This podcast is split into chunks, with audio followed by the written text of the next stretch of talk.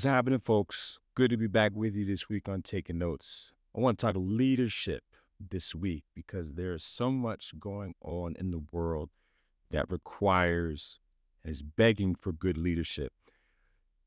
And there's so much happening in the world where leadership is faltering, and we are seeing spin out and the chaos that results. Leadership is always present and front in my mind because when I am not helping students acclimate to my institution after leaving elementary school and transitioning into middle school, I am also teaching a leadership class. One of the best parts of my day to be able to actually be in front of students. And so, one of the things that we do right off the bat when we start the year is that we brainstorm virtues and attributes of good leaders have students think about what are the things that they admire in leaders. And we take that brainstorm list and we pare it down and we ultimately come up with a leadership definition that the class can work from for the remainder of the year. And ultimately, when we get to that final list and we start taking words out, a couple of words are always in the mix year over year. And so those are the ones that I want to talk about because they struck me as I was going through my weekend. So, the first one I want to talk about is accountability. A leader has to be accountable. They have to be willing, if they're going to be the person out in front, to take the weight just as much when things are going bad as when they are going good. And this weekend, accountability jumped out at me because I spend the majority of my weekend when I am not at school, and even a fair amount when I am at school, attending sporting events, watching, um, commentating on, PAing sporting events, and so I'm I'm always immersed in the sports world. And you couldn't go anywhere in the sports world this weekend and not hear about Coach Jim Harbaugh of the University of Michigan and the sign stealing uh, scandal issue that his Wolverines and the coaching staff are caught up in. There was a question, you know, of how and when and what kind of punishment he would get, as it has been proven that a now former member of the Wolverines coaching staff was obtaining signals for upcoming opponents in uh, in a way that was against the rules of the Big Ten Conference, which the Wolverines are part of. And it's so interesting that this is even an issue because much like when the Houston Astros in baseball got caught, when it comes to stealing signs, obtaining signs, this is something that everybody is doing. It's not even a really egregious thing. Doesn't matter if the sport is football, as it is in this case, basketball, baseball, soccer. If you are in a sport where the coaches are on the sidelines and having to be as much a part of the action as the participants on the field. There's going to be that interplay of trying to figure out what the other team is doing, what the game plan is.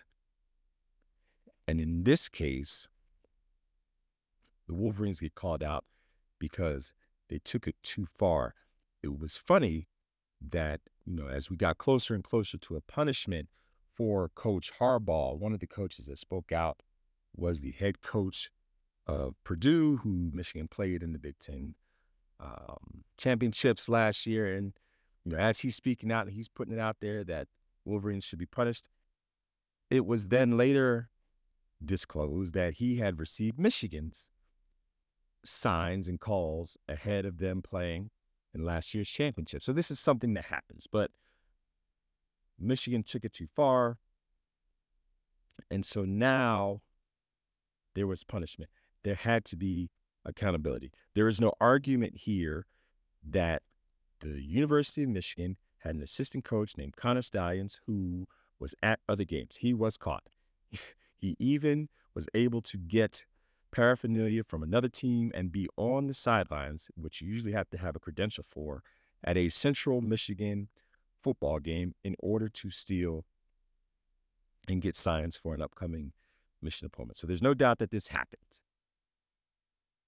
What remains in question, and I would argue is right, is, is trivial, but what does remain in question is who knew? Was it just the coordinators who Coach Stalions was reporting to? Did it make it all the way up to the top? Here's the thing doesn't matter. Coach Harbaugh is in charge. He is the one who hired Stalions. He is the one who ultimately bore and bears the responsibility and has to be accountable for the information that he received from Coach Stalions or that anybody on his staff, for that matter, received from Coach Stalions because he is the head, he is the face of that um, of that team, of that program. This is someone who built a reputation and a kind of coaching brand for himself, doing it the right way at the University of San Diego, at Stanford, San Francisco 49ers. And now at this stop at Michigan, this is his second incident where he now has to face accountability. And I think this is something that's not getting enough light as this is being bandied back and forth. When you have to be held accountable more than once, there has to be an escalation of the accountability measure, or the teeth, as I like to call it, because you got a slap on the wrist the first time. Coach Harbaugh had to sit out games at the beginning um, of a recent season for some other issue. So now we have another transgression. There has to be an escalation. So here's the issue that currently as it stands. Coach Harbaugh will not be able to coach the remainder of the regular season games for Wolverines. So he was literally on a plane to Happy Valley to play Penn State this weekend. They said, You're not coaching.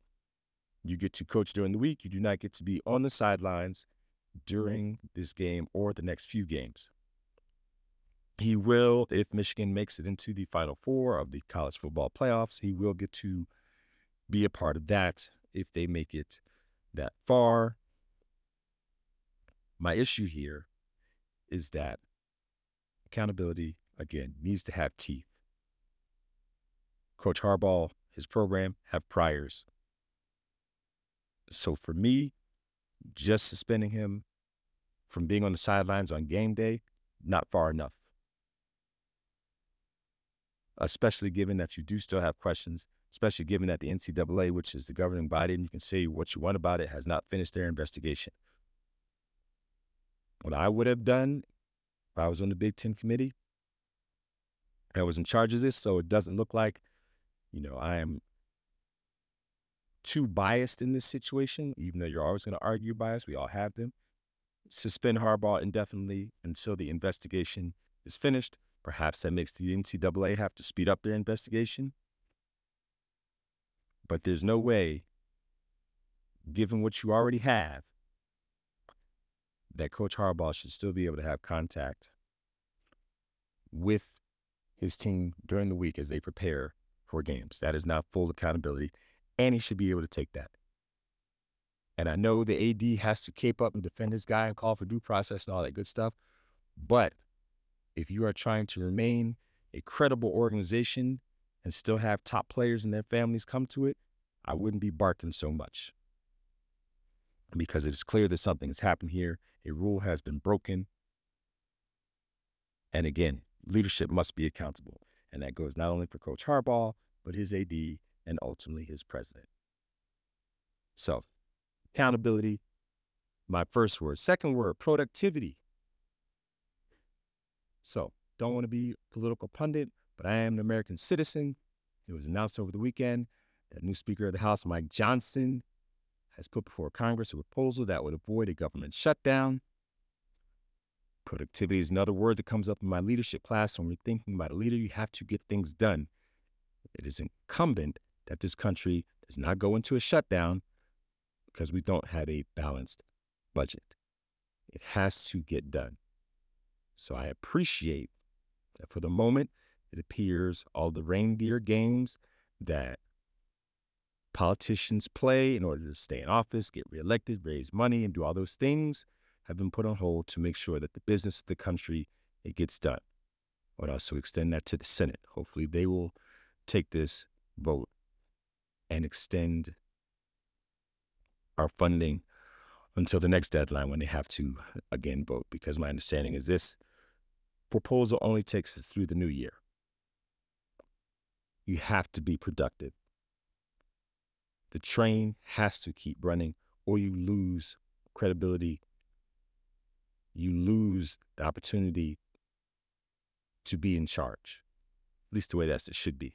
So, whether it's funding the government, whether it's keeping a school safe, whether it's keeping a company running so that people can, can be employed, feed their families, productivity is a very key piece of leadership. I mean, every now and again, people will say to me, you know, you should run for office. And all of the rigmarole that has been going since the first deadline that Congress missed to get this done would drive me crazy. Absolutely bonkers. The same for the SAG and WA, WGA strikes. 100 plus days for both of them when these deals could have gotten done. People posturing and pontificating, holding up the works. And then, after billions of dollars have been lost, in the case of SAG now the producers want to come to the table and get it done. I think in both cases, a hard two weeks of negotiating was really all it took. So, productivity is my second word. Final word is vision. The final word is vision. You have to be able to see not only what's in front of you, but a couple steps ahead of you so that you can stay out in front. This is something that I'm always looking at and thinking about when it comes to schools because schools get comfortable, enrollments are high, advancements breaking records, endowments are great, and then schools can get comfortable. But then the world changes. And now the things that you were doing in order to get to that top position no longer work, no longer are even relevant. And now you're behind. So vision is critical. You don't have vision, you're not going to have a great shelf life as a leader. I'm going to stop there because I want to get to my friend Rachel Skerritt, who I take a lot of leadership lessons from. She has done this school leadership thing for a while now. She is going to join us next, and I'm looking forward to our conversation.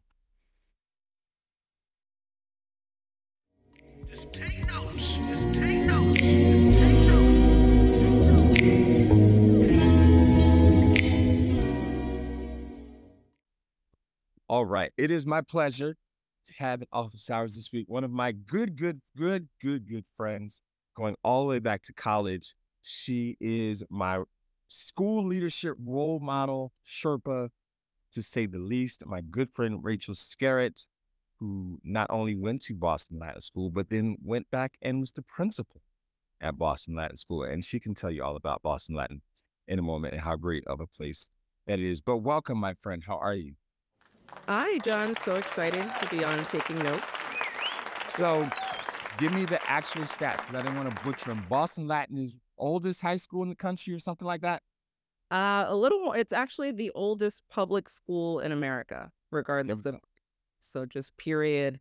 Oldest school founded in 1635. So, we have our 400th coming up in a little bit. Um, and yeah, we are currently, according to US News and World Report, the number one ranked public school in Massachusetts.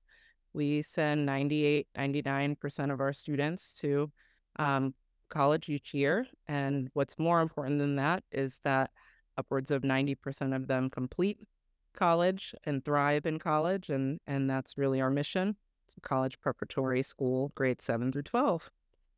I'm a alum, and I was the head of school, as you mentioned, uh, for five years pretty recently. So, more importantly than anything you just said, there will remain a painting of you in the hallways somewhere, yes? uh, they do uh, portraits of the he- formerly called headmasters, now called head of school, in the auditorium. Yes, so that's that's in progress. Not yet, though. There we go. there we go. I was aspired to one of those. My independent school had that, where they would do the commemorative presidential like picture uh, yeah. in your tenure. Pretty. Your tenure.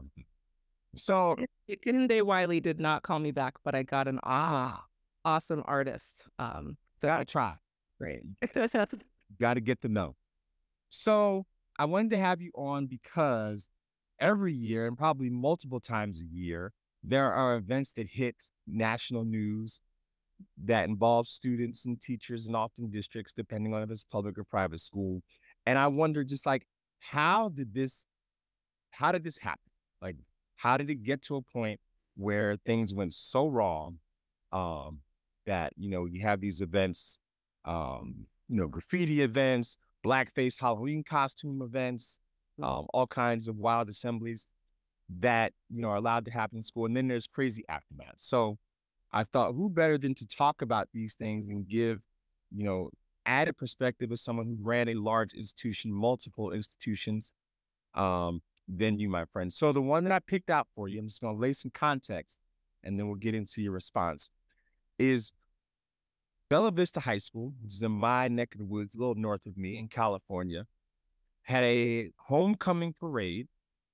And in this homecoming parade, they had floats. And the float that won for the junior class featured a cops and robbers type theme, which, depending on which article you read, had been vetoed by the school, but it was allowed to go ahead and you had a black student in an orange jumpsuit sitting behind bars and two white students who were in police uniforms leading this float along the field and it won as voted by the faculty and staff and of course all heck breaks loose afterwards in the school and in the district so having thrown up that alley you read that article and what I have to say, John, that um, uh, with pleasure that this did not make my radar until you sent it to me, uh, and I can't say that I'm sad about that.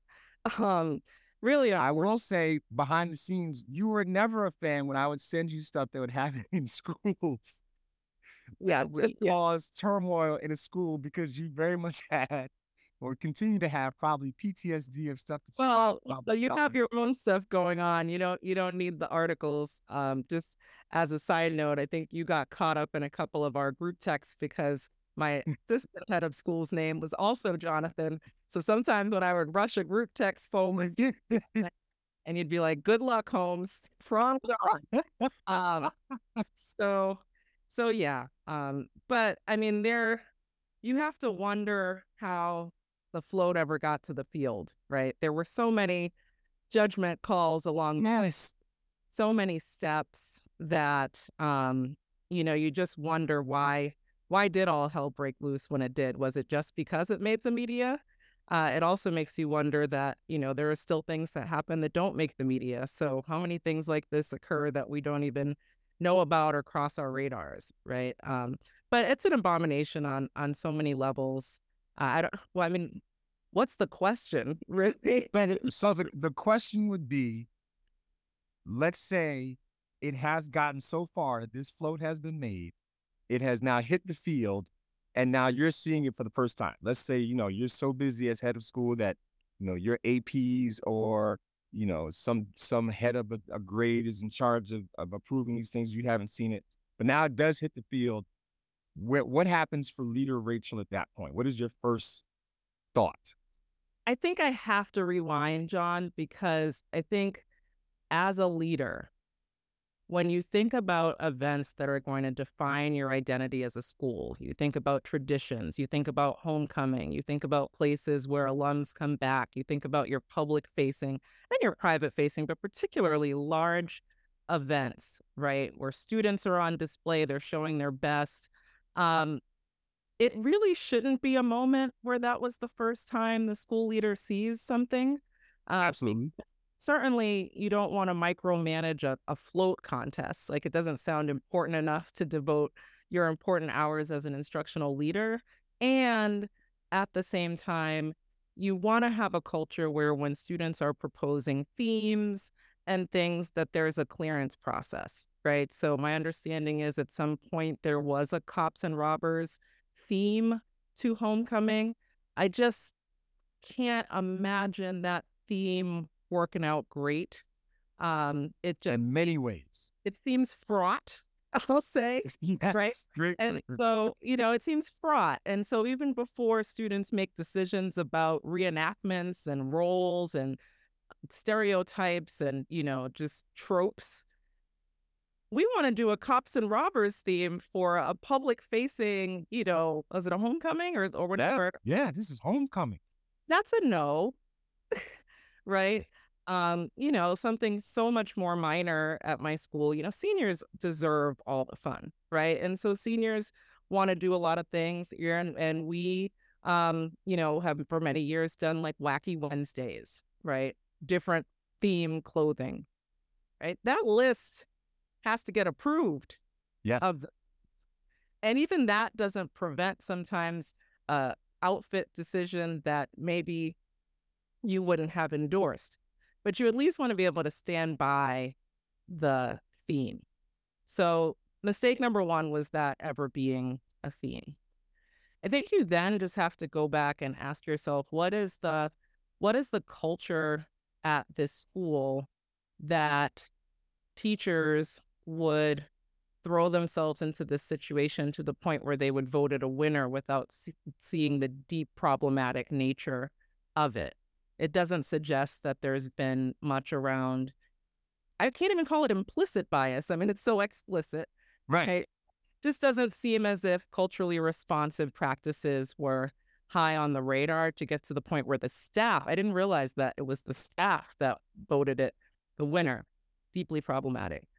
Next, you know, I read that the demographics of the school uh, were very low percentages of kids of color, particularly Black students. Was it 2% or something like that? Black students, 4% Asian, 7 multiracial. Yeah.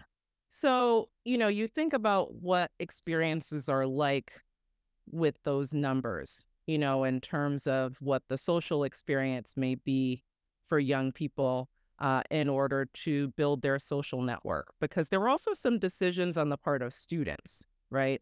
And when you have a high school, you have to also think about those decision points too. You know, the adults always have to protect students all the way through until they're adults, but high school students have a lot of agency, right? Mm-hmm. So I think you also have to ask what's the support system for students of color in that community? Is there an affinity group? Is there an advisor? Is there someone to go to when they feel microaggressions, when they might feel pressured into fulfilling a role, when they might volunteer for a role in order to be more accepted? You know, are where where are these things getting processed? And what's the adult population? You know, are there efforts at, you know, diversity in terms of the leadership team, the staff, the counseling team, et cetera? So I think they're all that they're all those things before the float hits the stage. I mean, if I had been, you know, um, in hibernation and woke woke up the minute before the float hit the field, and that was the very first moment I saw it. I mean, I really think I might have to go out there and I mean, I'm probably not big enough to cover the float with a body, but there, there certainly would not be a vote. And if I couldn't stop the vote, then and they won, I'll tell you a secret about leadership. Sometimes democracy does not win. Oh no, no. Democracy. No, the, no, no. The vote comes out. That vote may need to remain a secret. Yeah. Benevolent but, dictatorship might have to take over. Right but but really it, it shouldn't shouldn't get there and i think i was probably the most you know when i thought about all the people involved i think where my empathy and concern and curiosity really went is to the students who made the decision to be a part of that um, particularly mm. the students of color and what their mindset was, what supports they had, what what went into their decision, if they felt like it was problematic, if they felt like it was funny. You know, teenagers have different types of humor these days, you know, that sometimes they have to be supported through and coached through. Right. Right. Um, you know, it made me wonder. I was trying to imagine all the things that a, a teenager might say to me when we sat down to talk about this.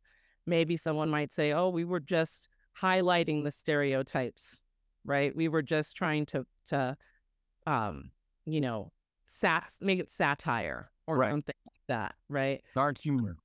Yeah. And I think that also makes me wonder if there are other more constructive spaces for students to take leadership roles around educating their peers in that environment, right? Because you certainly can take any movie off the shelf or any piece of popular culture and do a screening and pick apart the stereotypes and you know the biases in it and have a really constructive dialogue about media and um you know and its effect on the characterization of historically marginalized people you know there's there there's all types of ways to do that in an educational setting that are respectful productive inclusive so all of those things cross my mind like i just wanted just wanted to get those babies in my my office and be like what happened Yeah. What?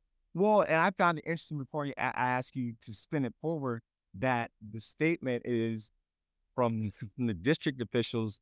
We are working with our Black Student Union and several community partners engaging in additional professional learning. And it's like, well, wait, you didn't.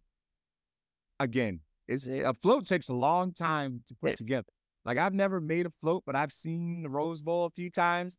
Like people knew what was going to be on this float before it hit the field. So I'm just I'm I wonder like were were the cries ignored, you know, about this float that's coming or you know, was is the Black Student Union such that, you know, they didn't get to say or voice an opinion about this float? or right or did the outrage only come when it entered a public space Public space. and there may i mean you don't know who's in that in the group you don't Nope. know if all all young people again you don't know where the advising is right you don't And you you know there's a title that you should assume carries some you know authority carries some social responsibility sense of justice um but we don't know that i mean they could have just put that black student union together after the float no also possible. Also So- possible. so many questions john so many questions but but I'm I'm I'm glad because you know I'll get on here and pick up pick apart stuff. You know, I, I did an episode. I was kind of picking apart our fine alma maters, you know, handling of recent events and and why people were dragging their feet. I've kind of had that critique blanket from many institutions that I've heard about, you know, and, and hear from peers at different places. And so this one's just like, why and how? So I'm glad I'm not the only one.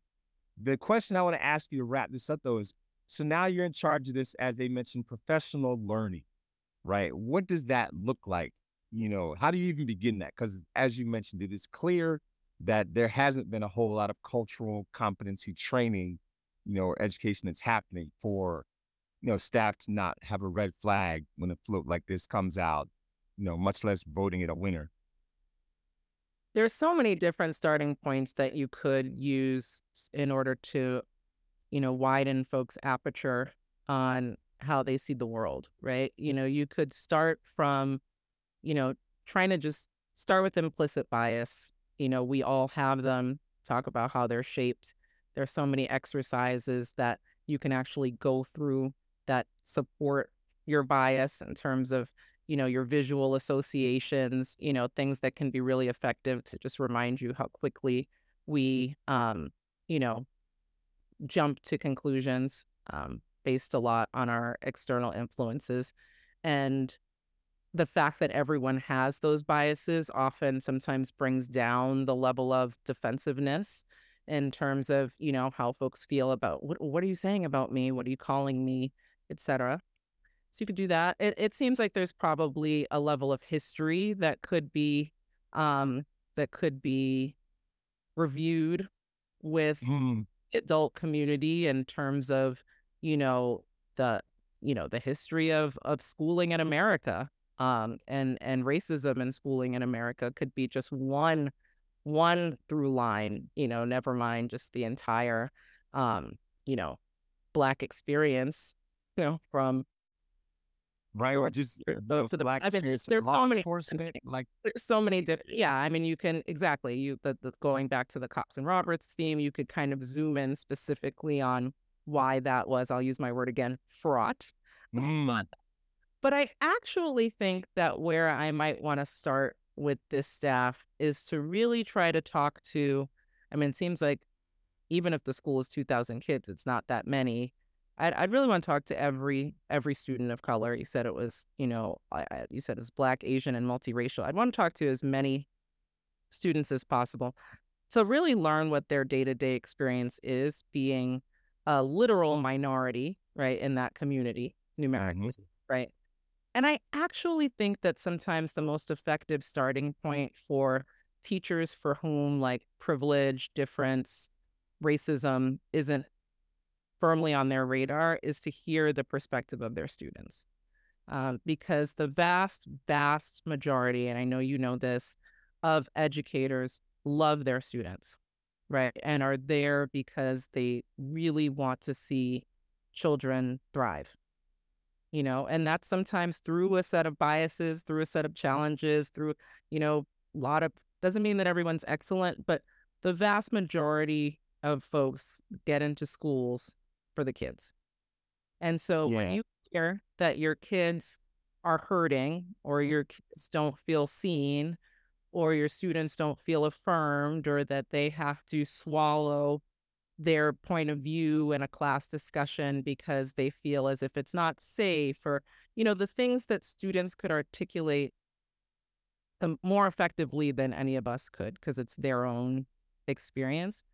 I think i might start there in this specific situation um, because I think that would probably give teachers and staff the quickest pause next time they were thinking through some choices that needed to be made. They might remember, I remember when John said that, you know, they felt this way the last time a teacher said that or did that.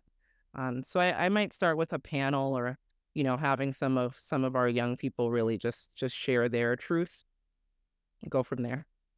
yeah. You took the words right out of my mouth about the the the, the value when change needs to be made, or the effectiveness of students expressing their harm on you know a teacher potentially making a shift in philosophy and or belief. So Speaking of belonging, that brings me to the second article that I sent you that I wanted to get your thoughts on. And it's about this group of mothers in Texas, Texas, oh, Texas, who I would say rightfully have determined that public schooling in Texas does not do right by Black children. We have you know, seen that in data. They quote rightfully, you know, suspension rates and how Black children are over overrepresented in suspension rates in Texas vis-a-vis, you know, their percentage of makeup in the public schools. And so they have decided to do a hybrid of what you I what I call homeschooling and you know small classroom. We call it a micro school.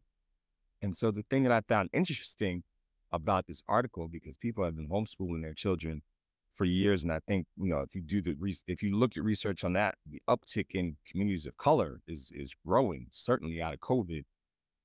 But these this group, this collective, is saying that effectively they should be eligible for voucher programs, you know, and and they disguise it in a nice term here, or these called educational accounts that should be set aside by the government so that you know they can pursue this, this micro school homeschooling option. So again, I throw it to you, school leader, you know, who has probably dealt with, you know, probably not at Latin, because I mean, you heard the resume of Boston Latin, but in other places you've been, the idea that the school's not doing right by my child, I'm doing something else, and I want to take money out of the public school system to do that. How does that land for you in general? Mhm. Well, you know, it's a it's a tough one for me because just regardless of whether it's a, a micro school or a traditional independent school. I don't believe in the voucher program.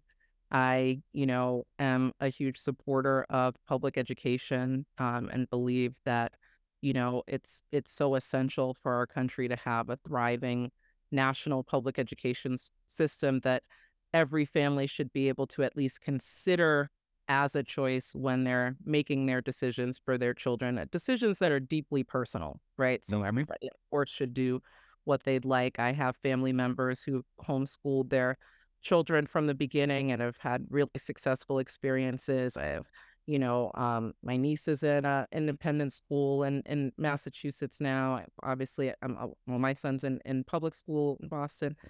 Um, but I know that the state of public schools as they are right now, sadly, in many communities, families don't even feel like they can consider it. Um, is so deeply unfortunate um, there.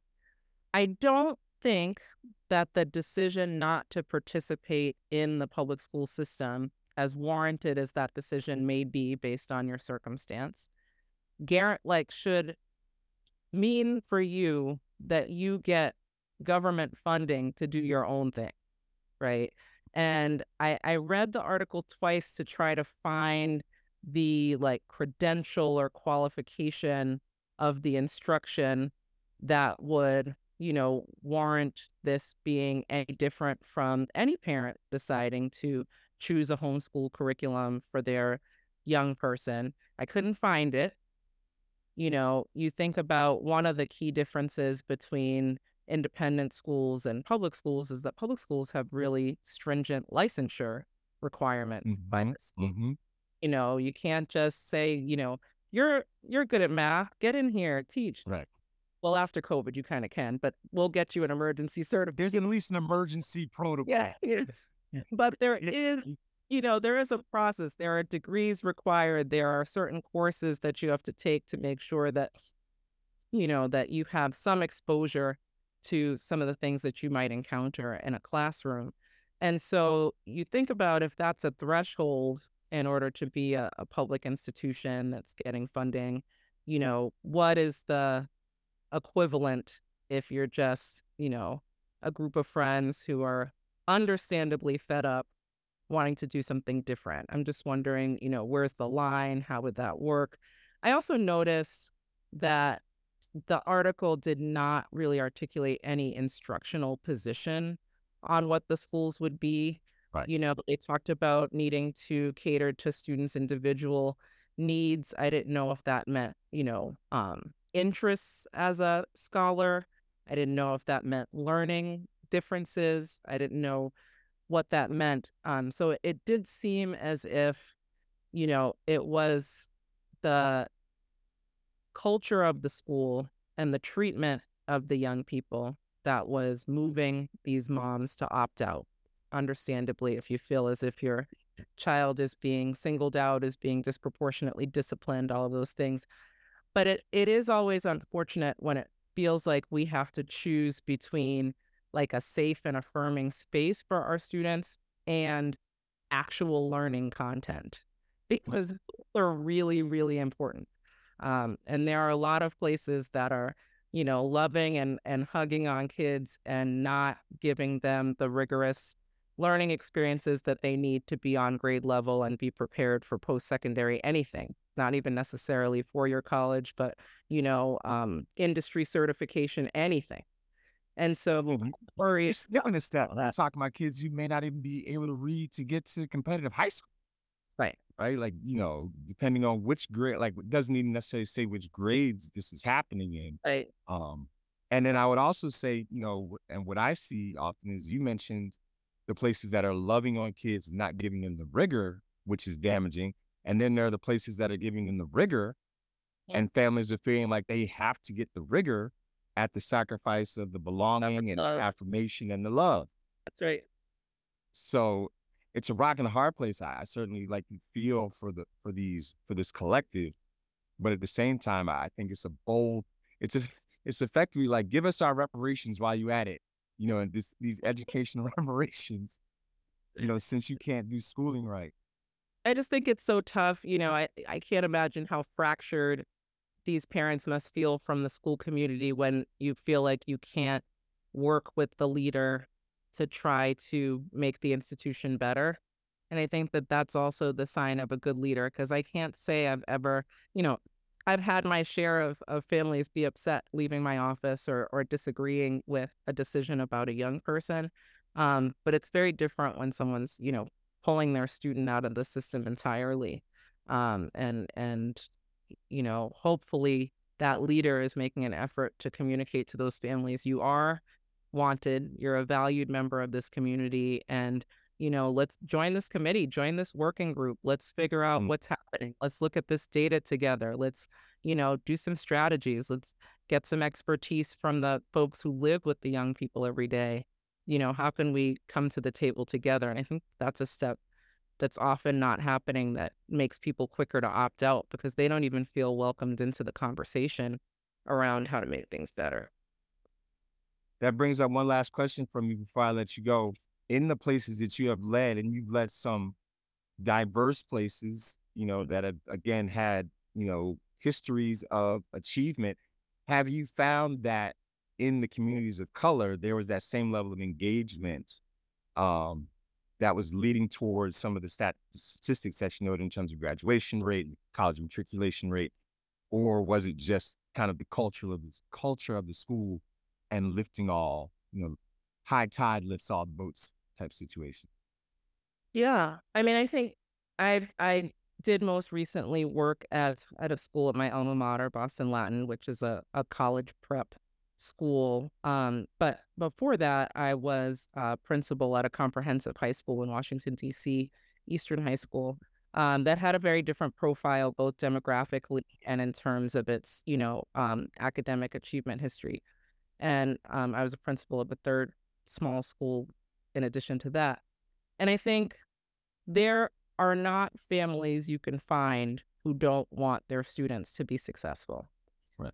I think the entry points that are created for families to engage really have to be thoughtful and diverse. Um, and they really have to begin with being a welcoming place when families set foot in. Um, and I think some schools have less work to do and it's a little easier than others. You know, Boston Latin is certainly easier. Um, you know, you have a college fair night and, you know, 85% of the families come out to come to the fair at the school. Um, but it, everyone wants to know how their young person is doing. Everyone wants to know how their young person can do better. And so just really figuring out how to make that message one of partnership between the home and school maybe has to change in your context. Um, but I, I really, it's one of my huge pet peeves when we talk about various communities who don't value education because I just haven't found that community, you know, in my almost 25 years in education. It just it doesn't exist. It's a it's a quick excuse that we that we use, right? That families are, well, you know, you just you can't get families here. Well, why? And we ask, like, you know, that doesn't that does not equate to their not caring about their student success. Um, there are just some other things we have to consider. So, yeah, I don't know if that answered your your question. Definitely answers the question. You end on on a high note, gem. The idea that certain communities don't care about education versus others. Um, it really becomes a question of those entry points that you're talking about. So, my friend, thank you for taking the time out. Again, I know you. you are a busy lady, and we will hopefully you enjoyed yourself. You want to do it again because again, there, there are always things that arise and hit the national media where I'm like, what was the leadership thinking? And now I have, you know, someone who has done this to really bounce these things off of and discuss with.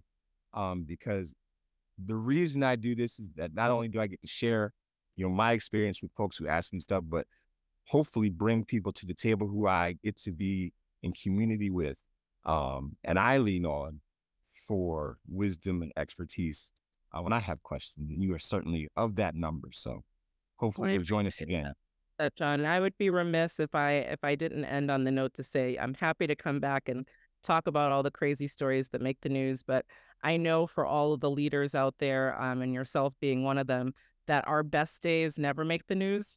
Uh, and um, those days, you know, we're working hard to be there for students and for for the adults in the building to make sure they have what they need to be there for students. Um, and I just really applaud and recognize anyone who's getting up and working in a school every day right now. It's one of the most important jobs in the world and always will be. Um, and, you know, just really, really appreciate um, your leadership and, and dedication, whatever school type you're in.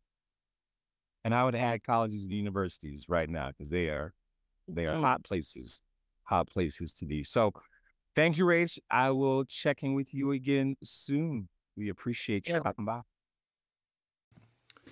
There she goes, the Rachel Skerritt. Clearly, you can see why she has been leading institutions for the last good number of years.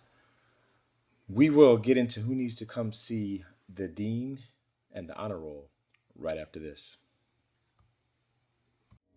Just take notes. Just take notes.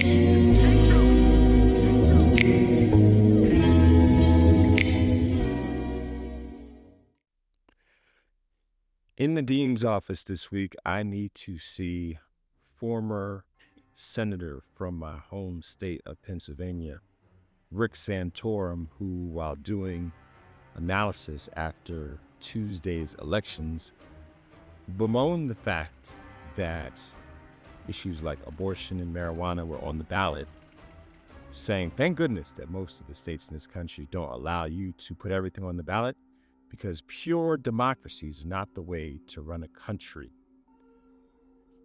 I'd be very curious to find out then, if not a democracy, what Senator Santorum's version of running this country would look like. I, for one, still would much prefer a democracy versus any type of autocracy that he might put out there. So, Rick Santorum, I would love to have a conversation with you in the dean's office and to go back to the beginning of our show, hear about this vision that you have for the country. On the honor roll this week, I'd like to salute the 100th mayor of my hometown, Philadelphia, and the first woman, Cherelle Parker, on making history, taking over for Mayor Jim Kenney. Congratulations, Ms. Parker. Looking forward to seeing how move the city forward every time I am home. I am pleased to see the progress that has been made, and I look forward to seeing how you uphold your promises of making it safer, cleaner, and greener. Again, salute to Cherelle Parker, the new mayor elect in the city of Philadelphia. That's it for me this week, friends.